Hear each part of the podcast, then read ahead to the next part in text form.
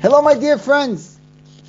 One of the most emotional piyutim on Rosh Hashanah is when, a, when, when the Chazan says, Adam me'afar la'afar. A man, who are we? We originally we came from earth and we're going to go back to earth.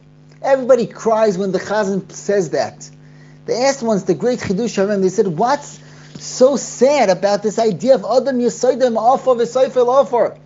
He said, Mela, if a person was made out of gold, was made out of something special, and he ends up being earth, then that's very sad. But if a person is Adam Yisaidim Afar, if originally we came from earth, Misaifel Afar, and we end up in the same place where we came where we came from, so what's so sad about it?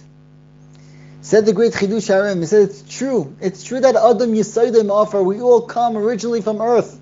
He said, but a person, Adam, has a koyach inside of him to get out, to raise himself above that offer, to become something special, to become gold. If a person that is Yisaidim offer, he ends up his life, Seifel offer, he ends up the same way that he came into this world, that is something very sad.